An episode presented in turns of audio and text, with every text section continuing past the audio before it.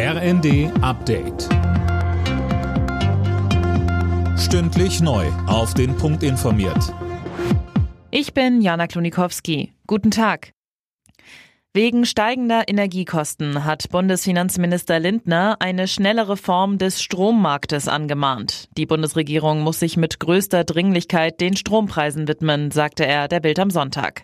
Imme Kasten.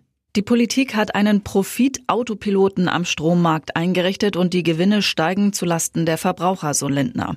Hintergrund, die Strompreise in Deutschland orientieren sich an der teuersten Art der Produktion. Dass teilweise auch Gas verstromt wird, spiegelt sich deshalb eben auch beim Strompreis wieder.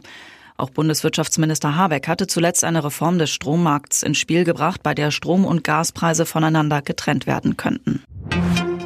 Tankrabatt, 9-Euro-Ticket, beides läuft bald aus. Angesichts der immer noch hohen Preise werden weitere Entlastungen gefordert. Statt wieder Preise zu senken, wie beim Tankrabatt, rät Nils Sonnenberg vom Kiel Institut für Weltwirtschaft zu Direktzahlungen.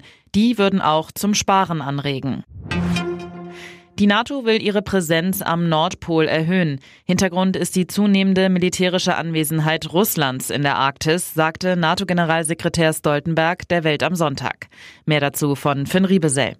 Moskau öffnet in der Arktis Stützpunkte aus Sowjetzeiten und stationiert neue hochmoderne Waffen, so Stoltenberg. Auch China interessiere sich zunehmend für die Region und verstehe sich als Arktis-Anrainer, so Stoltenberg. Die Arktis bietet viele Rohstoffe, außerdem gewinnt sie als Handelsweg an Bedeutung. Zu der Region gehören Gebiete verschiedener Staaten, darunter Kanada, die USA, Norwegen, Dänemark mit Grönland, Island, Schweden und Russland.